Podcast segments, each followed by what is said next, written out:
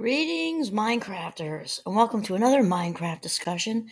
Uh, remember, this is all be about becoming the boss of your brain and living your best life.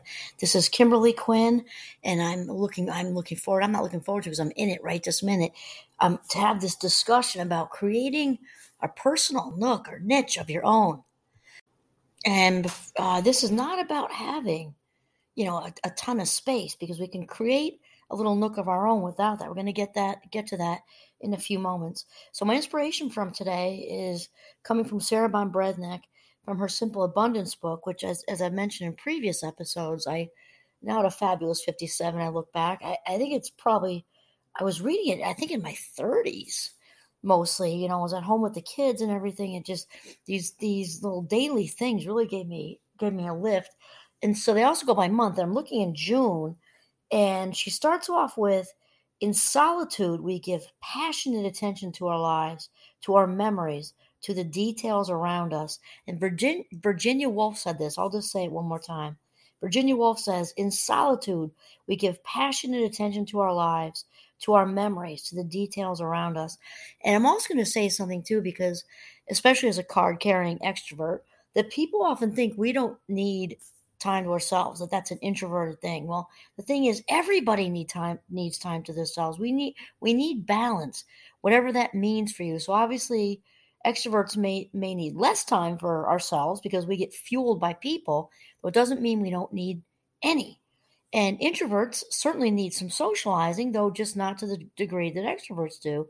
And obviously since life life happens on a spectrum we can be anywhere between those two labels or boxes and you know, everybody needs, no matter what your wiring is, needs some, you know, space to call their own. Even married people of 30 whatever years.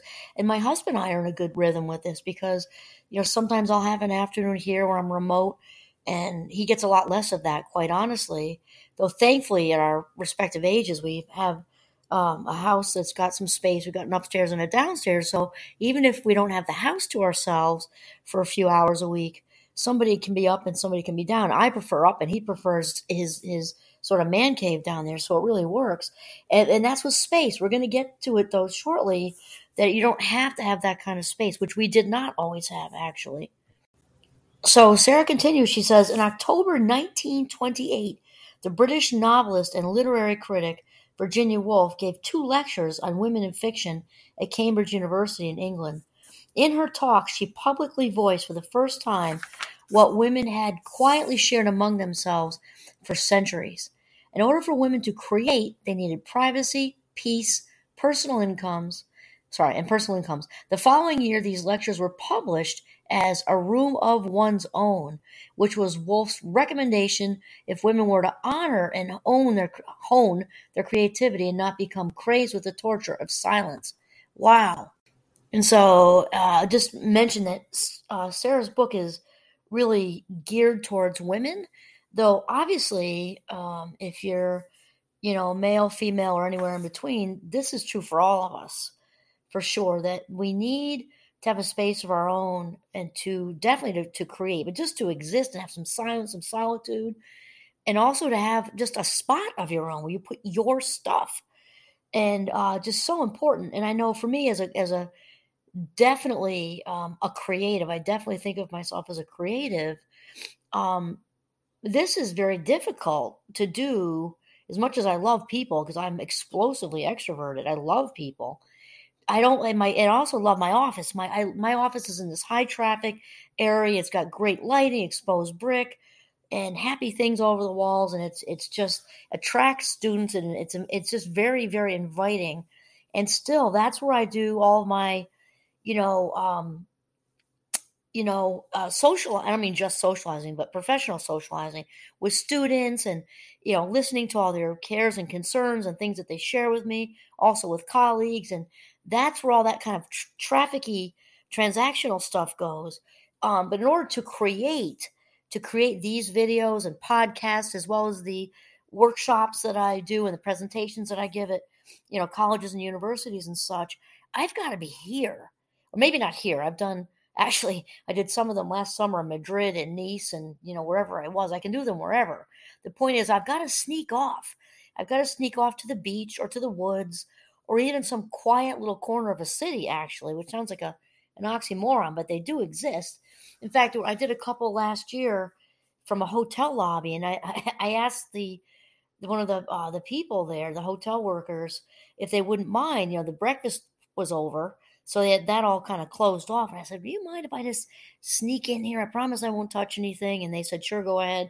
But the point is that I, I I've got to, you know, I've got to have that that that quiet spot to be able to actually create film or do the audio or even just to just to think and definitely for the workshops some of my best ideas have come out in the woods and i think that i mentioned mindcraft itself the title for it came with uh, on a walk with giovanni and i was just about to get in the jeep and head back and tell them sorry i don't have it right now when it just literally the heavens opened and it landed in my head it's just wild we all need that that time and that space and that place to call our own. And then uh, Sarah says Tillie Olsen has exquisitely explored the creative voice when it is muffled, muzzled, and mute. In quotes, the unnatural thwarting of what struggles to come into being but cannot in her book Silences. Olsen, Olsen herself was silenced for 20 years while she raised and supported four children through menial jobs that left her no energy to write. She was nearly 50 when she published her acclaimed first novel, Tell Me a Riddle. Wow. And then Sarah uh, continues Many of us today experience creative silence, not the hush of the heart necessary to bring forth the unexpressed from spirit, but the creative silence brought about by circumstances we feel are beyond our control. Lack of time and or lack of space or a place to create. You know i really get that on another level because there was a time there when it was just we had some some stuff happen in the family, and I I was working just a lot, and also working up at a local ski resort, which I liked actually. That's not even the story. It was just um, you know, bartending and also even in the morning and sometimes late into the night. And Sometimes there were 14 hour shifts. And then I would go back and teach and I would have all these creative ideas, so many ideas in my head. And I, and it was just, I get I get what Tillie felt in a way because you're trying to hang on to them, you're trying to hold them, and then when you get home, even if you liked what you do, um, if you don't have the the energy or the time of day and you, you can't express, it can be frustrating. And for me, I'm definitely more of a morning person, so even if I have the time in the evening, which I don't usually, that won't work. So I get how it has to all be in sync for sure, and how it can be frustrating when things are not in sync and I, I can't even imagine that struggle that uh, Tillie Olsen had when she was unable to express her her creative self while um, being a single mom. Because I know for me, even when I get back from a long weekend, and it's been you know I tried wiggling doing videos, I'm just I'm so built up and full of creativity that I, I I'm just like I feel like I'm gonna almost just like implode that I just can't wait to get to it when I get back, which is happening now, actually. We had a wonderful weekend with our son's wedding. I already made one YouTube video, YouTube, YouTube video, sorry, um, actually inspired by his weddings. It was, it was just the best time ever. And it, I'm having trouble getting it to upload. And, and I just, I'm like so frustrated. So, I mean, I kind of get that, not on her level, but I get having that creativity just in you and if you're too tired to express it or have any kind of glitches along the way, it can be enormously frustrating. And then uh, Sarah continues perhaps we also suffer from a lack of clarity, a failure to realize how necessary it is to nurture our sacred creativity daily. Oh my gosh, that is so true. And I, I think I, I mentioned in a recent podcast um, how when I was home with four of our five, little blessings. I was just, oh my God, I was on fire, right? The, my first book about young motherhood is called Striving for the Purple Heart. And, you know, mothers in search of, I forget the rest of the title, be honest with you, but Striving for the Purple Heart is just like mothers, you know, just trying to get it all done and be everybody's everything and make it all happen, basically. And I and I was just oh I was just it wanted to it did it wrote itself actually. I remember somebody saying to me, "Don't worry about or don't think about or even strive for trying to think that you're going to you know write five chapters in one day just write a page at a time or a half a page at a time or and or record yourself if you don't have the time to actually write and you're on the fly. You can record yourself while you're driving or doing the dishes.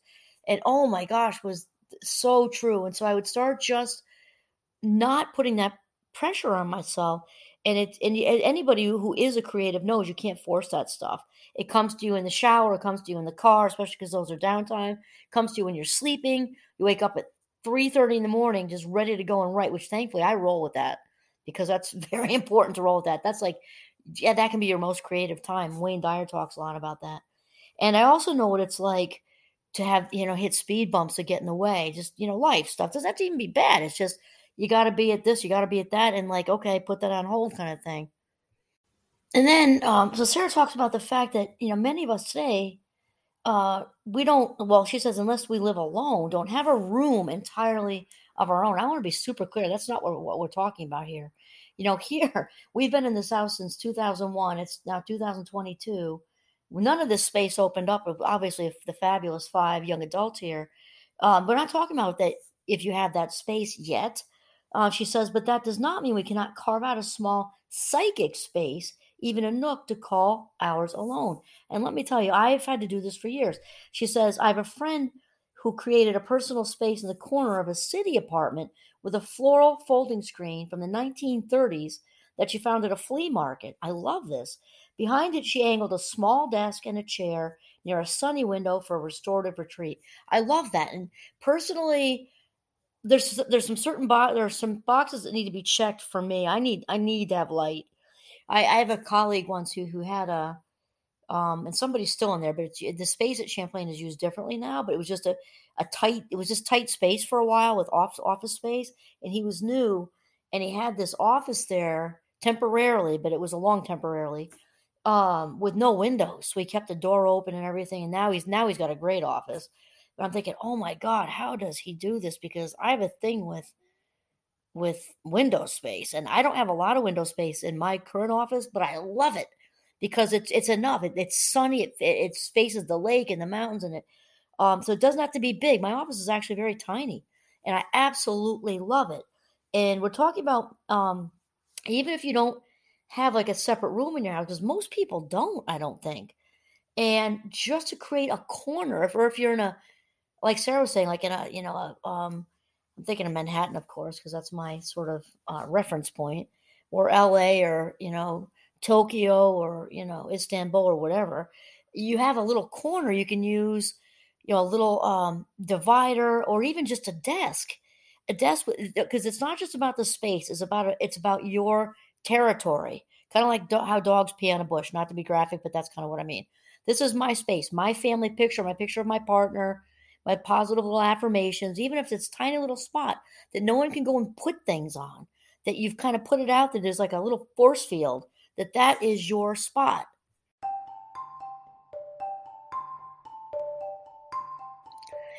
And then she writes, No room for a screen or a desk and a chair? Then start with a bookcase, all your own. You know what? We did that with my husband. Just had that thought at this minute.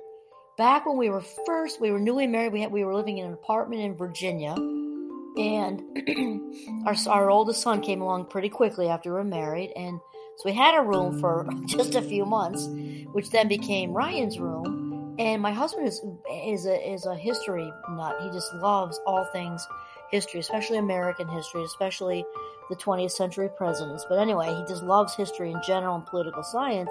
And so his books are precious to him, and he is all wherever we've lived, no matter how small or large, he's had his own bookcases. And now we have, we have more space, and now he's got some space downstairs for those. But even in our tiny, teeny, tiny apartment, he had his own bookcase for his stuff, and he all, and he would put like his, his Star Trek things on top of that, or or whatever. But it's just so important to have a tiny place, at least, to call your own. For mental health reasons, it's very important.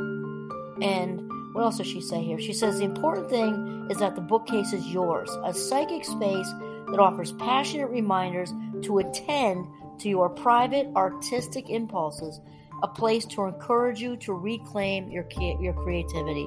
Oh my gosh, that is so true. And now I've I mean, we didn't like you know sit down and have a chat and talk about this. Like that's my bookcase and this is yours. It was just was sort of happened very organically, just very naturally. because I've got a bookcase downstairs too. That's all my psychology, positive, you know, all my stuff, well being related, you know, books are all on there, and his are all around the left part of the living room, which his floor to ceiling books with his history books. And it's just, even as, you know, married for like a thousand years here, you still need your your me stuff because this kind of is a reflection of your individuality and, and your passion and what you love. And it, not only is it okay, it's essential. And that's it. So create a nook and or niche, no matter what that means for you, of your own. This is Kimberly Quinn signing off from the beautiful, beautiful Northern Vermont. Have a mindful day.